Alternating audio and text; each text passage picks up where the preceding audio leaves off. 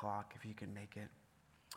Okay, today we're going to continue in our series on Philippians, and I want to kind of profess a, foundational premise for our series today, and it comes from Romans 8 28. Uh, before I do, let's just go over the, the definition of biblical joy. Joy in Christ consists of a deep and abiding confidence that all is well, regardless of circumstances and difficulties. Now, biblical joy is always related to God, and it belongs only to those who are in Christ, right? It is the permanent possession of every believer. Would you please read the definition out loud with me?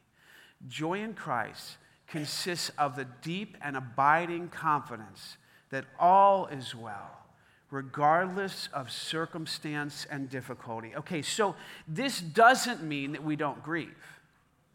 This doesn't mean that we don't bleed when you cut us. This doesn't mean that we don't struggle because we do struggle here on planet Earth. We are deeply affected and impacted by the things that happen around us and in us. It means that we have a hope that carries us through, that defies understanding. It means that we have Jesus Christ in our lives, in our hearts, and in our minds. And his presence is the one that sustains us and brings us out the other side of our circumstances. So this begs a question. You know, does God allow difficult things to happen in our life? Obviously, He does, but He isn't necessarily the cause of every difficult thing in your life. The scripture says God is not the author of evil. So, can I tell you something? If anything evil comes your way, it's not from God. Can you say that with me? Like, let me just say this first. If anything evil comes my way, it's not from God. Boy, you actually, I was expecting you to say what I said, and you kind of did the response. That was cool. If anything evil comes my way, it's not from God. Because God is not the author of evil. Here's another scripture we count on God does not tempt. If you are tempted, it's not from God, it's from the evil one. Well, then, Jeff, why does he allow these things to happen? That's a great question. It's answered in this thing called free will. You see, God has given us the ability to choose Him or to choose our way, to choose the way of heaven or choose the way of the world. And these things come to us at times not based on anything that we've done, they just come as a result of evil at work in the world around us. But sometimes they come also as a result of things that we have done. And we experience unnecessary pain in our lives because we don't obey God. And so we need to sort these things through with the Spirit of God, the Word of God, and the people of God to help us understand God, is this a necessary pain that I'm suffering right now? There's just pain that comes to you that's necessary, folks. There's nothing you can do about that pain except to cling to the hand of Jesus Christ and to hold on to Him in everything. But there is pain in our lives that sometimes is unnecessary. You know, some people struggle with their finances and they're going, I'll never get out of this ditch. Well, can't you get me out of it, Lord? Like, get me out by the end of next week. And I'm like, well, how long did it take to get into it? Well, about 20 years. And you want God to get you out by the end of next week? I mean, He can do that, but guess what? He probably won't. You know why? He wants you to trust Him, and He wants you to actually repent of your ways and turn to His ways because you've charged up your credit cards and you've spent other kinds of other people's money, and, and you have a problem that you've created. Can you say this with me? I have a problem. And my problem is sin. Can you imagine what life would be like in our country if our politicians learned to say that?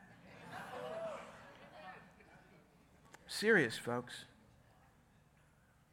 Can I tell you something? Humility, it's not a common trait.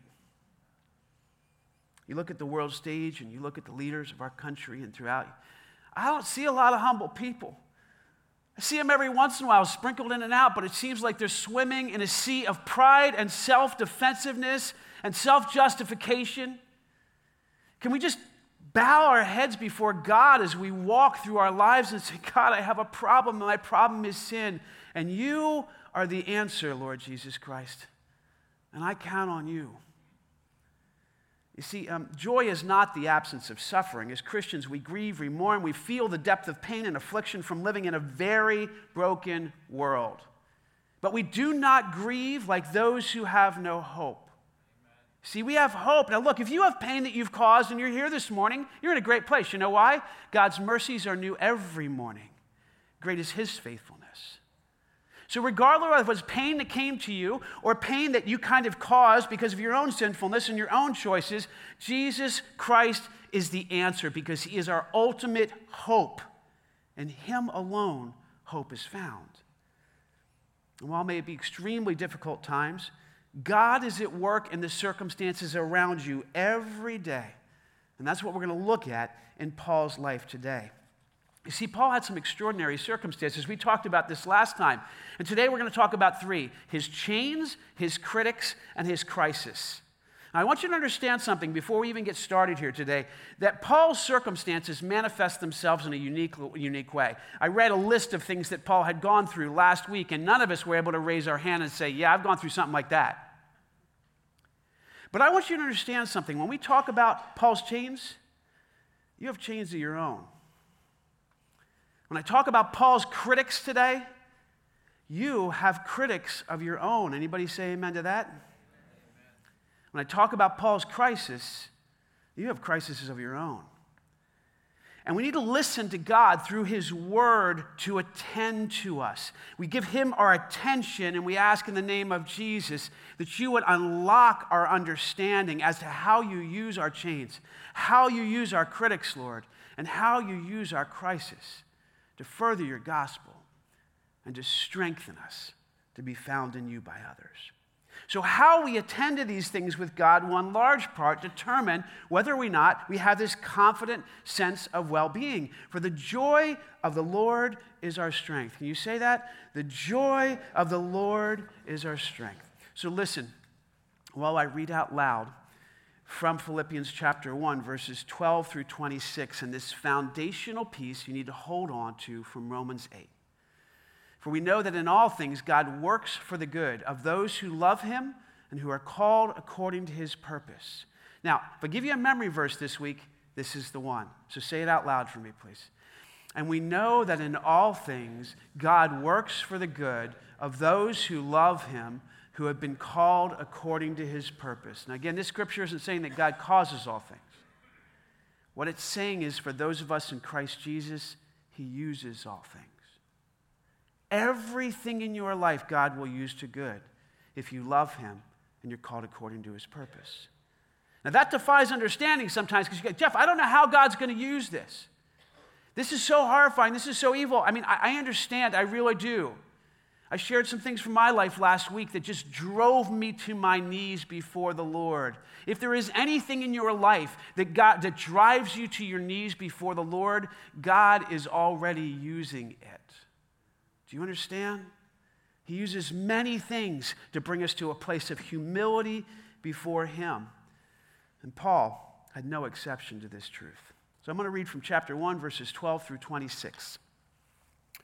Now, I want you to know, brothers and sisters, that what has happened to me, what has happened to me, has actually served to advance the gospel. Now, last week we said that Paul was beat up more times than you can imagine. I mean, with a cat of nine tails. He was given the 40 minus one five times, where Roman soldiers were hitting his back and pulling out pieces of sinew and bone and muscle with this horrible apparatus of torture. And he's saying, Look, what's happened to me? The fact that I'm in prison now and he's writing this being chained to a Roman guard, he's saying, What's happened to me? It's actually served to advance the gospel. Well, right away, he's got a joyful outlook. As a result, it's become clear throughout the whole palace guard and to everyone else that I am in chains for Christ. He's saying this look, this is serving a purpose. And the reason why I'm in chains and the reason why I'm chained to this prison guard is for the purposes of Jesus Christ in my life. And because of my chains, most of the brothers and the sisters have become confident in the Lord and dare all the more to proclaim the gospel without fear. We're going to talk about that. It is true, in verse 15, that some preach Christ out of envy and rivalry, but others out of goodwill. The latter do so out of love, knowing that I am put here for the defense of the gospel. The former preached Christ out of selfish ambition, not sincerely, supposing that they can stir up trouble for me while I am in chains. Stop.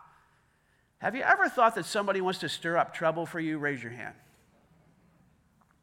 Now, there is one named Satan, and he wants to stir up trouble for you all the time. But he uses people around you, sometimes people even very close to you, to stir up trouble. And Paul is saying, these folks that are preaching out of selfish ambition, they're preaching Christ, but they're, so, they're trying to stir up trouble for me. This is personal towards him. Listen to what he says. But what does it matter? The important thing is that in every way, whether from false motives or true, Christ is preached. And because of that, I rejoice. Yes, I will continue to rejoice, for I know that through your prayers and God's provision of the Spirit of Jesus Christ, what has happened to me will turn out for my deliverance. I eagerly expect and hope that I will in no way be ashamed, but will have sufficient courage, so that now, as always, Christ will be exalted in my body, whether by life or by death. For me to live is Christ, and to die is gain. Circle that, underline that, memorize that. If I go on living in the body, this will mean fruitful labor to me. Yet what shall I choose? I do not know. I am torn between the two. I desire to depart and be with Christ, which is better by far. But it is more necessary for you that I remain in the body. Convinced of this, I know I will remain, and I will continue with all of you for your progress and joy in the faith, so that through my being with you, again, your boasting in Christ will abound on account of me. This is the Word of God. And there's much for us to learn from the Apostle Paul. Here's the first thing God uses our chains. Can you say this after me? God uses my chains. Say that. Now, listen, I, now I want you to know, brothers and sisters, that what's happened to me has actually served to advance the gospel. Most people would look in on the Apostle Paul and they would go, That poor guy. You know, it would elicit sympathy it would elicit a kind of pity. And he says, Look, what's happened to me? It's advancing the gospel. God cannot be stopped. As a result, it's become clear throughout the whole palace guard and to everyone else that I am chains for Christ. And because of my chains, most of the brothers and sisters have become confident in the Lord and dare all the more to proclaim the gospel without fear. Let me ask you a question Are you afraid of proclaiming the gospel? Some of you might go immediately, well, no. Well, let me ask you to go through your life and all the touch points. How about at work? Oh, Jeff, you don't understand. Like, I would get fired if I shared the gospel at work. That means you're afraid. Well, how about like in, in school? Like, you know, uh, you're a student here and you're, how could you, are you afraid to proclaim? Like, Jeff, you don't understand. That's not allowed there. You're afraid. Well, how about at the PTA meeting or how about at some kind of gathering in the community? Are you afraid to share the gospel there? Let me ask it a different way. Are you afraid to show the gospel there? Because you not only share the gospel, you show the gospel. You see, Jesus Christ lives in you, and when people encounter him in you, they should note something that is remarkably different than the world around them. It's the joy and hope and peace that you have in Christ. Now, some people are saying, well, I'm okay showing it, but I can't say it. Can I tell you something? That falls short of what God wants for us. He wants to be those of us who proclaim the gospel without fear. Now, look, Paul was actually in chains. He, he, he, was chained to a Roman guard, and if you understand what's going on in the Roman guard, it's 24 7 that he was chained to a guard and he was in prison. This is the way they did it. And those guards took six hour shifts. So you got to understand something. He was definitely in prison for his faith, that's clear, and he was chained to somebody out. And yet he sees this as an opportunity to further the purpose of God. He didn't complain about his chains, he saw them as an opportunity to advance God's purpose. And Paul shared and showed the gospel, not just with his words, but he had an apparently different way of living life than those around them. Now, think about this. There's a Roman guard chained to Paul. They didn't realize that these chains were going to release Paul more than bind him. To your chains? You see, do you allow God to use your chains to release you more than bind you? Let's give you a couple examples. Paul had new contact with a loss that he had not had before. Look, he had 24 hours of guards and they did six hour shifts. So that meant he was chained at least to a man every four, six hours, that meant four men a day that Paul could witness to. Now, can I ask you something? Can you imagine being chained to somebody who was like Paul and you knew nothing about Jesus Christ or God, you're chained to a guy who prays without ceasing. You're chained to a guy who sings psalms, hymns, and spiritual songs with gratitude in his heart to God. You're chained to a guy who considers it pure joy whenever he faces trials of many kinds because he knows the testing of his faith develops perseverance. And perseverance must finish its work so that he would be mature and complete, lacking nothing. Can you imagine that you hate God and you are chained to this guy? Don't you think something will begin to work at you a little bit, maybe gnaw at you a little bit? Sure, you could choose to beat him up, but that's been done so many times already and it doesn't change anything. It only makes him more courageous.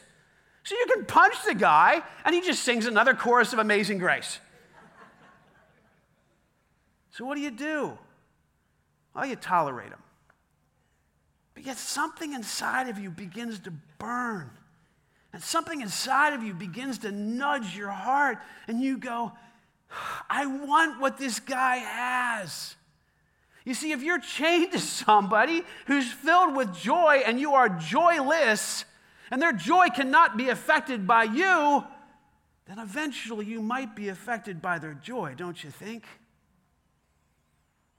You see, Paul's chains were used by God to bear witness to others that his joy was not circumstantial. And the word spread throughout the whole palace guard and to many other people. Let me explain something to you. When we belong to Jesus Christ, we have the awesome honor of sharing the gospel. But we also have the awesome honor of showing the gospel. And Paul is doing both. He's sharing and he's showing. Can I tell you something? Those who share without showing are just like a big mouth. You know, there's no arms, no hands, no legs, and all that's left is a big mouth. And we yap, yap, yap about the gospel, but then we live in a way that is completely contrary to God's heart for people. I've struggled with this in my own life, but I really struggle when I see other people do it too.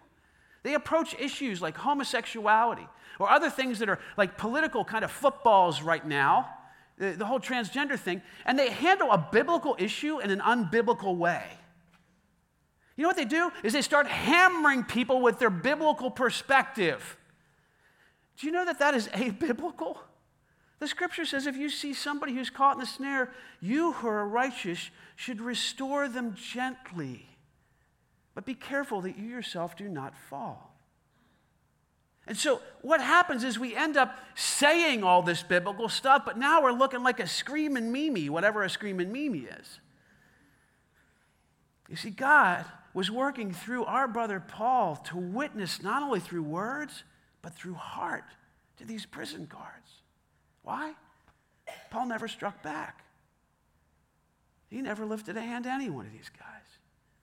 And yet they would bludgeon him. They would do all these horrible things about them. You see, God gave him access to people who didn't know Jesus Christ through his chains.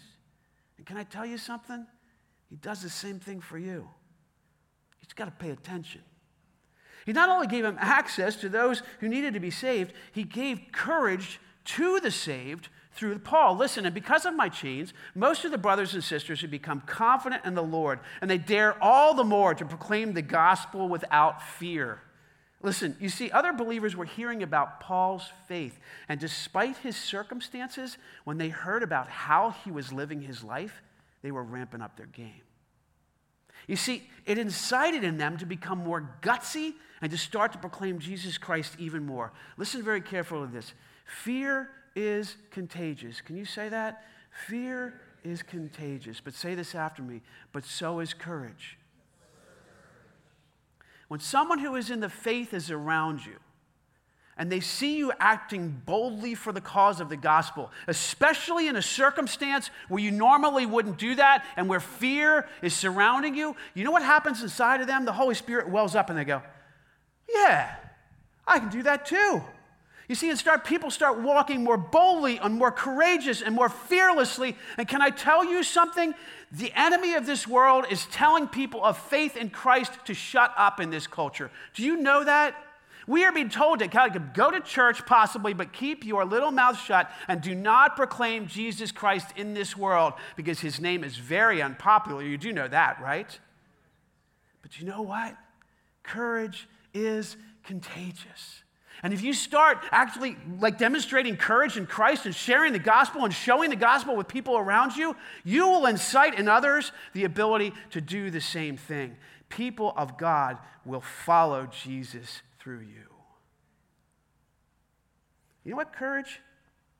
When you encourage somebody, you know what it means? It means to infuse them with courage.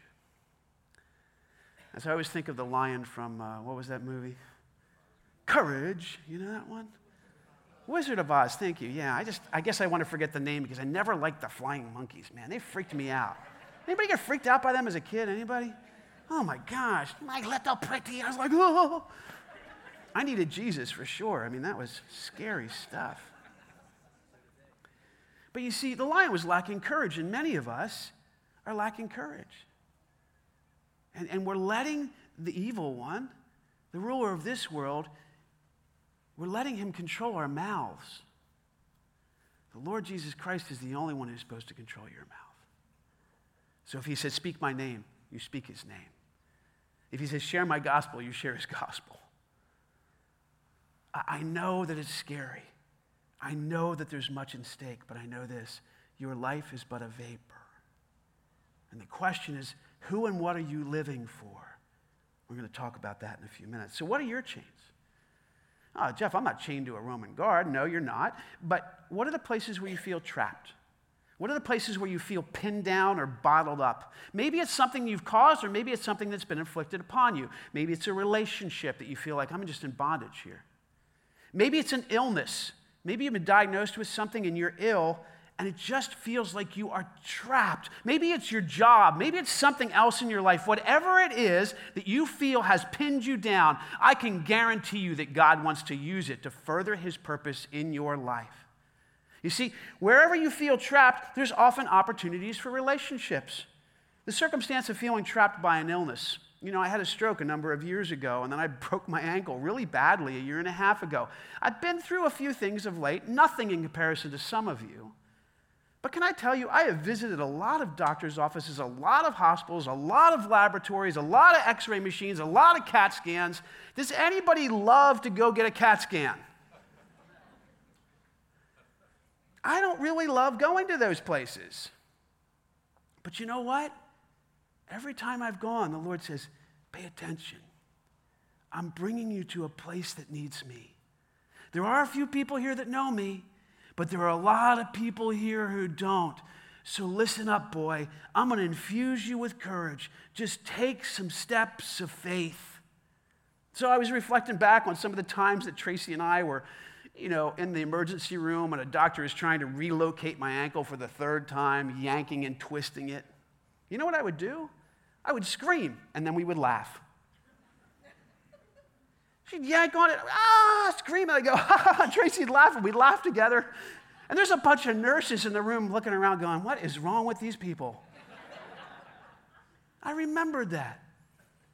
I remembered our daughter coming to us at one point when we'd been in the hospital for hours, and she goes, Don't you see what's happening? I said, What are you talking about? She said, People around you are seeing Jesus in you. They're seeing something different in you. You're loving them even though you're severely wounded. What is up with that? You see, that, that's an opportunity. How many of you, when you go to a doctor's waiting room, find it to kind of be similar to a very dreary environment? I'll tell you, these places, you everybody's reading a magazine in a different corner, right? They're all sitting there, everybody's quiet, just waiting for their turn. But sometimes that wait is a long wait. There's a lot of people in there. So I remember a few months ago, the Lord just moves it upon me to start talking to someone from across the room. And I did. And we started a conversation, and guess what? We started laughing. And guess what happened? Within five minutes, the whole waiting room was laughing. That doesn't happen usually. You're like, Jeff, people just don't do stuff like that. You do. You're set apart for the glory of God. So, you know what you do? Then you just laugh with everybody in the waiting room, and on the way out, you say something like, God bless you, my new friends. You see, just point up. You don't have to get up and give a message standing on your you know, chair right there. But you can just plant a seed. And they might connect your joy and your willingness to initiate with the fact that you have a relationship with God. If you don't think God uses stuff like that, think again. Count the number of times God has used stuff like that in your life to lead you into a relationship with Him.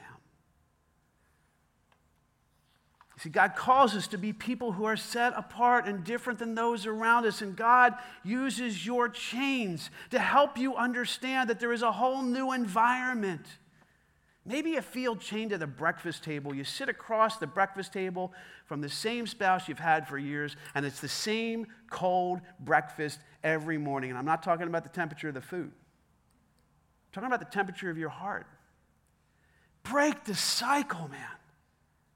Break the cycle. Don't just sit there through another locked up, entrapped, chained breakfast. You are a free person in Jesus Christ. Speak words of life and joy. Look, if you do this for the first time in 10 years, your spouse might have a cardiac. But they might at least push themselves away from the table, or they might look at you with great suspicion and say, What are you trying to do? I'm just trying to follow Jesus. Hey, sorry it's been so, so cold. I love you. And I want to live differently. Folks, sometimes that's all it takes. You see, you might be chained in a number of different ways, and I don't know what they are for you, but I can tell you this God will use it if you see it through His eyes. When you're saying, well, I just got to change jobs. Well, in the meantime, before you change your job, change your heart. Allow God to change your mind. See it as a mission field. See it as an opportunity for you to grow to become more like Jesus. I can guarantee you, if you change your attitude and your eyes are focused on Christ, He will bring joy in time. But you got to trust Him. And God not only uses our chains, but He also uses our critics. How many of you have ever been criticized? Yeah, like if you're on planet Earth and you're walking, that's been true. You're like, yeah, just this morning. A lot of us, get criticized frequently. And a lot of us take those criticisms very personally. I'm one who can do that. I can take a criticism very personally. Um, but you know, there's not only these, these are not the places you feel trapped, these are the people who want to cause you trouble. And Paul had plenty of them. Listen, anyone who was following Jesus Christ and walking in his ways will be criticized, period. I'm going to say that again.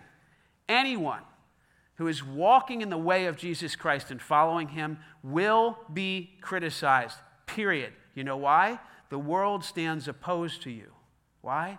Because it stands opposed to him. And you are going to get criticized.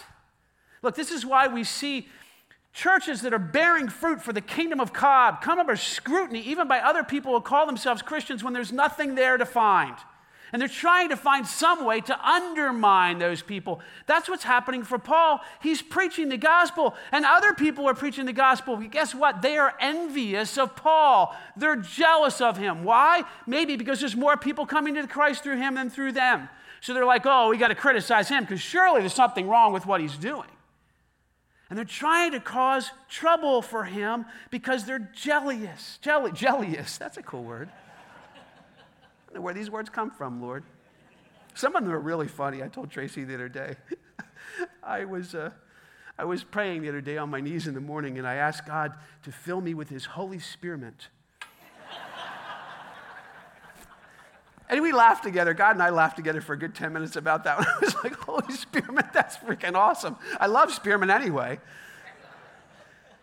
Then I went to the scripture, and you know, spearmint's in the scripture, and then God showed me some verses about tithing and about giving and about giving a tenth. And it got me questioning what we give. And then I went on a journey with Jesus. See, it was a laugh, and then there was a point of conviction and, and moving. And I love how the Lord speaks to me that way. You see? But if you're, if you're going to follow Jesus, you're going to get criticized. And Jesus said this no servant is greater than his master. If they persecuted me, they are going to persecute you. How many of you like to be persecuted? Not a one. But the scripture is clear that you should consider it pure joy when you are persecuted for the cause of Christ, because then you know Jesus Christ is at work in and through you. Look, if they were going to round up Christians today and lock us up because we were too joyful, would there be enough evidence in your life to convict you? Like, that's a great question for all of us. Years ago, Tracy and I were getting hammered. Um, you know, we've had our fair share, probably less than other people, but more than some others. And we were getting hammered by some talk, you know, and the talk was, you know, real negative, and we heard it coming back to us. And obviously, that hurts you when people criticize you and they talk about you behind your back and so on and so forth. And then a friend of us, a friend of ours who was listening to us talk about how we were being torn down, said these life changing words to us. She looked at us and she said, Well, if they're talking about the two of you, at least it means they're not talking about anybody else. And I went, Well, that is really the most uncaring thing I've ever heard. Remember? I said, You're thoughtless. In my heart, I'm like, That's so thoughtless. How, how unsympathetic can you be? Can you at least give us some pity? Give us something. And then I sense the Holy Spirit say, Jeff, listen up. She's right. If these people are that toxic and they're talking about you, then I am using you to save other people from pain. And I went, Oh, can you use somebody else? He said, I could, but I've chosen you. You see? You see, it's like the picture illustration I gave you last week when you snap a, a group shot. Who's the first person you look at? You. Why? Because you're number one in your book. but you know, it kind of sunk into my heart. It was like, oh, yeah, these people are toxic. And, and if they're ripping us down, well, that means some other people are not getting ripped down right now. Praise you, God. Thank you, God. You see, it inclined my heart to thanksgiving and gratitude. And then as a result of that, joy kind of rushed in. I said, Thank you for allowing me to share in your sufferings, Jesus. You see, that, that opens up a whole nother realm. Now, some of you are thinking, I, I don't know. Jeff, I don't know about that. I mean, I, I, I get hurt really easily. You see, what happens when people talk about you is in a negative way, it, it, hurt, it hurts you.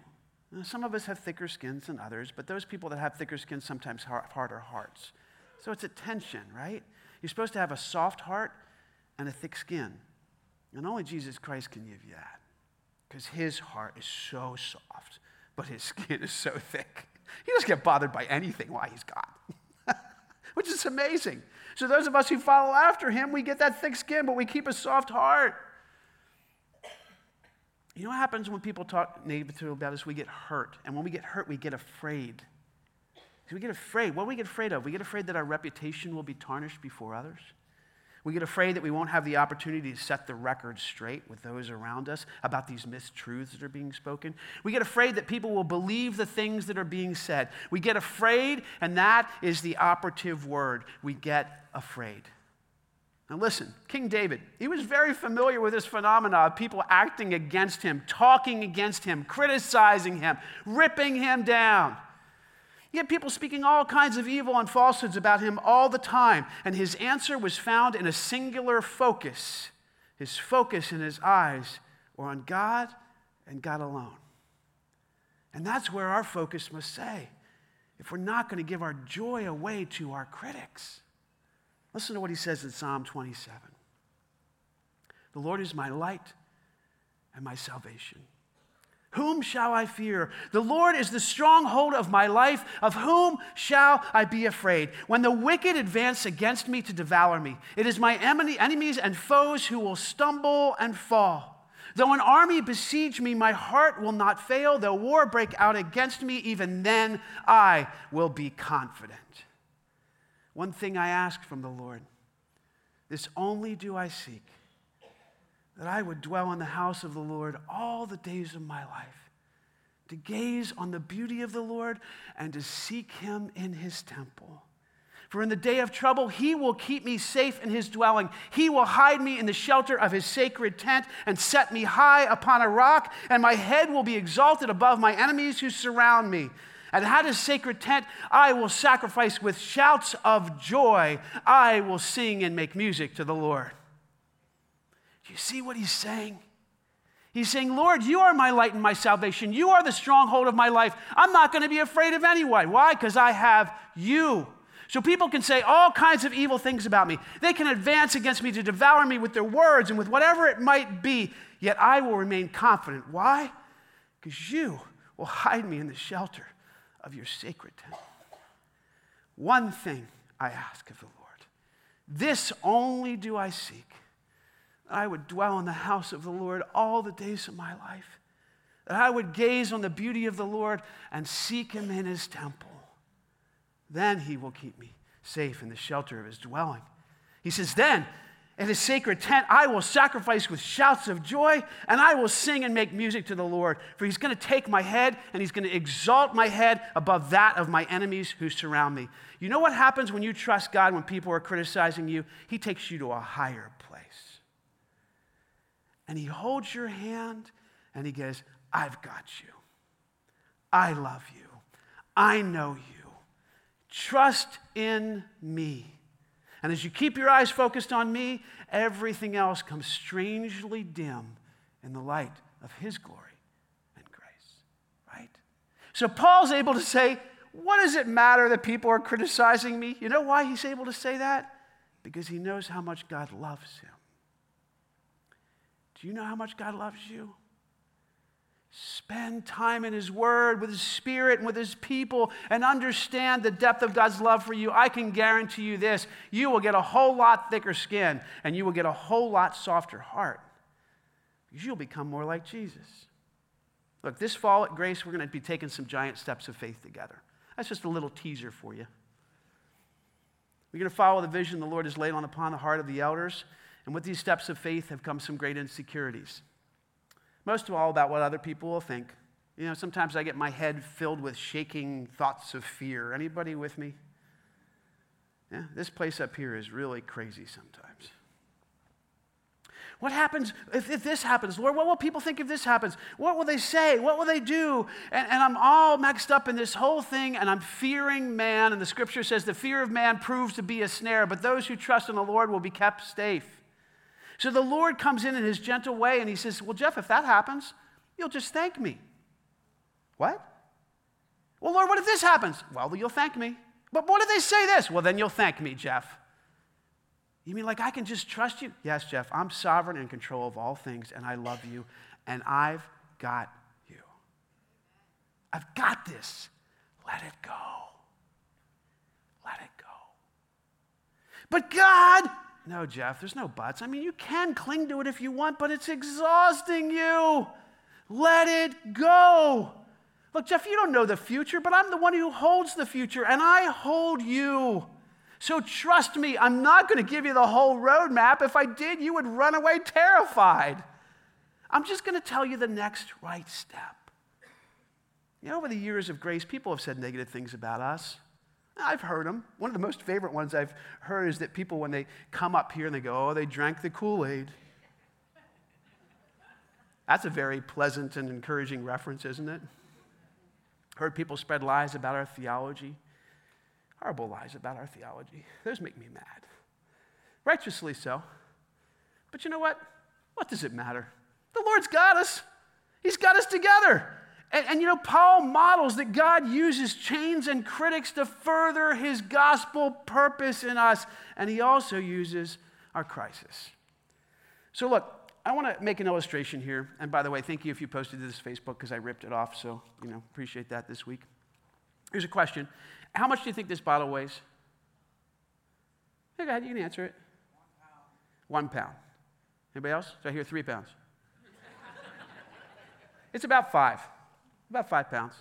Now, if I were to hold this out in front of me for a few minutes like this, what would happen? Probably nothing. I mean, a few minutes. I mean, I'd make a little tired. How about if I was to hold it for a few hours? My arm would get very, very tired. It would ache. How about if I were to hold it for a few days? Yeah, just like you couldn't, bro. You couldn't. If I were to try and hold this for a few days, can you imagine what my arm would feel like? It would feel like falling off. Now, can I tell you something? The weight, of, the weight of the bottle didn't change. What changed was how long I held on to it.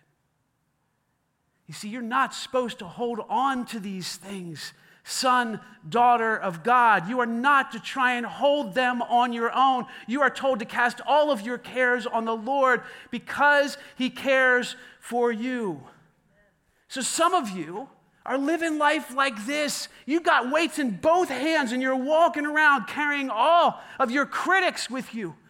You're carrying all of your crises with you. You're carrying everything, your chains, and you're trying to manage it on your own. And the Lord is saying, Let me have it. Let me have it. If you do, you will experience life and life abundantly. If you do, you will experience peace that surpasses understanding. If you do, you will experience my joy, a confident sense of well being that defies your circumstances. But yet, so many of us are trying to hold on. Listen to Paul's words. Yes, I will continue to rejoice for I know that through your prayers and God's provision of the Spirit of Jesus Christ, what has happened to me will turn out for my deliverance.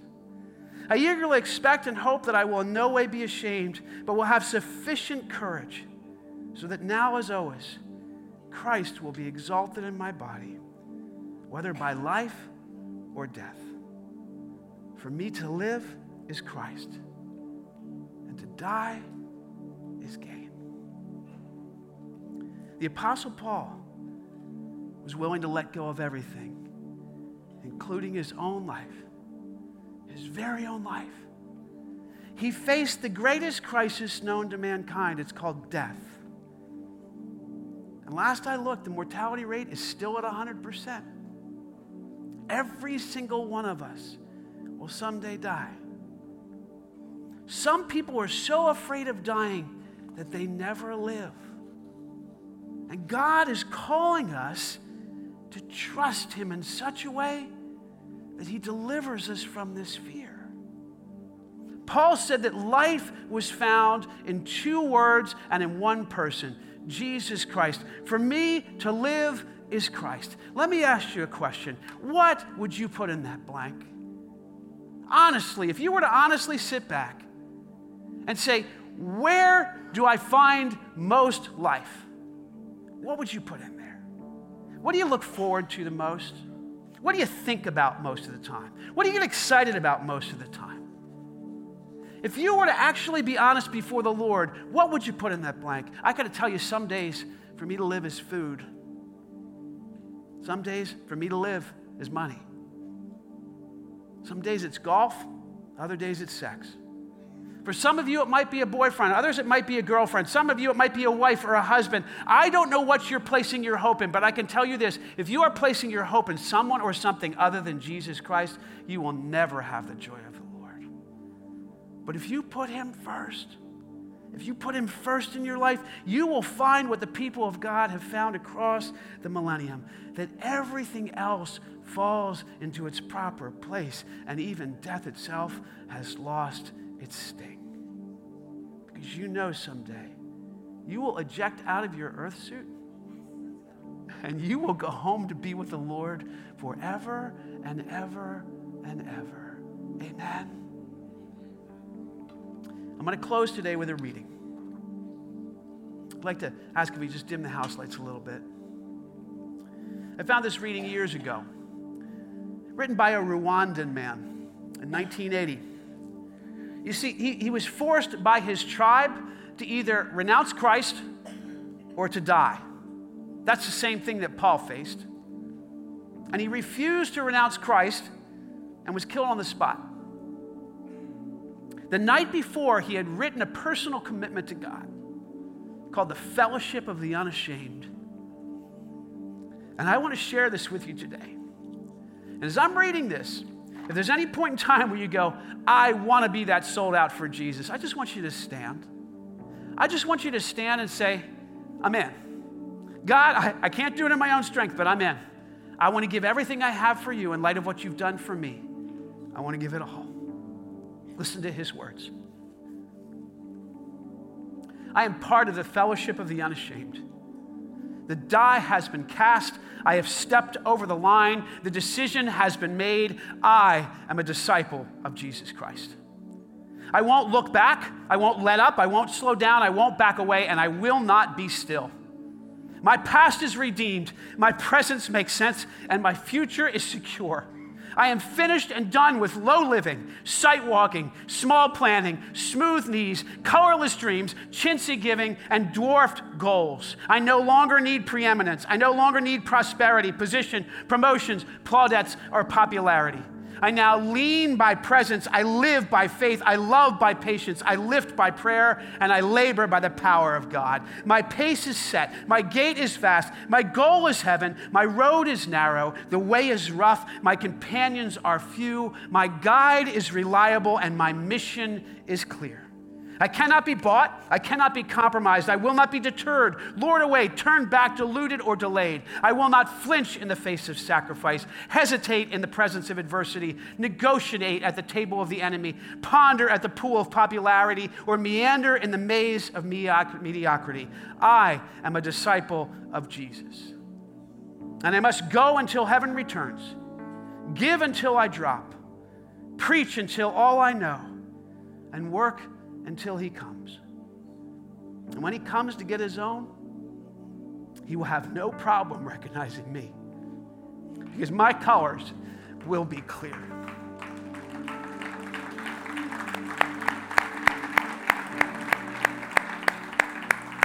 Lord Jesus Christ, these words are obviously words from someone who knew you very well. Just like our brother Paul who is willing, Lord God, to face all the chaos of life around him, his chains, his critics, and his crisis, Lord God, and say, I'm fully yours, God. Have your way with me. So, Lord Jesus, we want this to be true of us. We ask in your precious name, make it so. For life is truly but a vapor, and there is no one or nothing worth living for except you. We thank you for your faithfulness. We pray this all in your precious name. And the people of God said, Amen. Let's all stand and sing together one closing